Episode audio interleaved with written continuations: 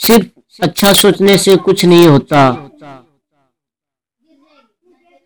Power thinking कहती है कि जो प्रयास नहीं करेगा, जोखिम रहित ज़िंदगी जीने की कयामत में लगा रहेगा, वह कभी कुछ हासिल नहीं कर पाएगा।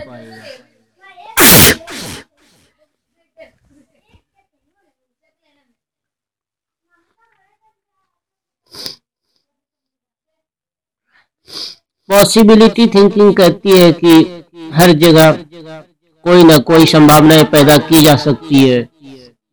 यदि समस्या को ही देख, देखेंगे तो समस्या ही दिखेगी और अवसर को देखेंगे तो अवसर। सब कुछ इस बात पर निर्भर करता है कि आप क्या देखना चाहते हैं। पॉसिबिलिटी थिंकिंग में विश्वास करने वाले लोग किसी भी मीटिंग का नब्बे फ़ीसदी वक्त समाधान सोचने में लगाते हैं। वे समस्या को महत्व नहीं देते क्योंकि उन्हें पता है कि हर ताले की कोई न कोई चाबी ज़रूर होती है।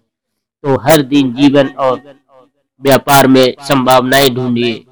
चाहे खतरा हो, चाहे ईगो का संकट हो, चाहे कोई मना कर दे, अपमान कर दे, लेकिन उसके बाद भी डटे रहने का नाम है पावर थिंकिंग घर बैठकर सोचने से कुछ नहीं होगा, जब तक एक्शन नहीं होगा। ज्ञान होने से भी कुछ नहीं बदलता, अमल करने से बदलता है।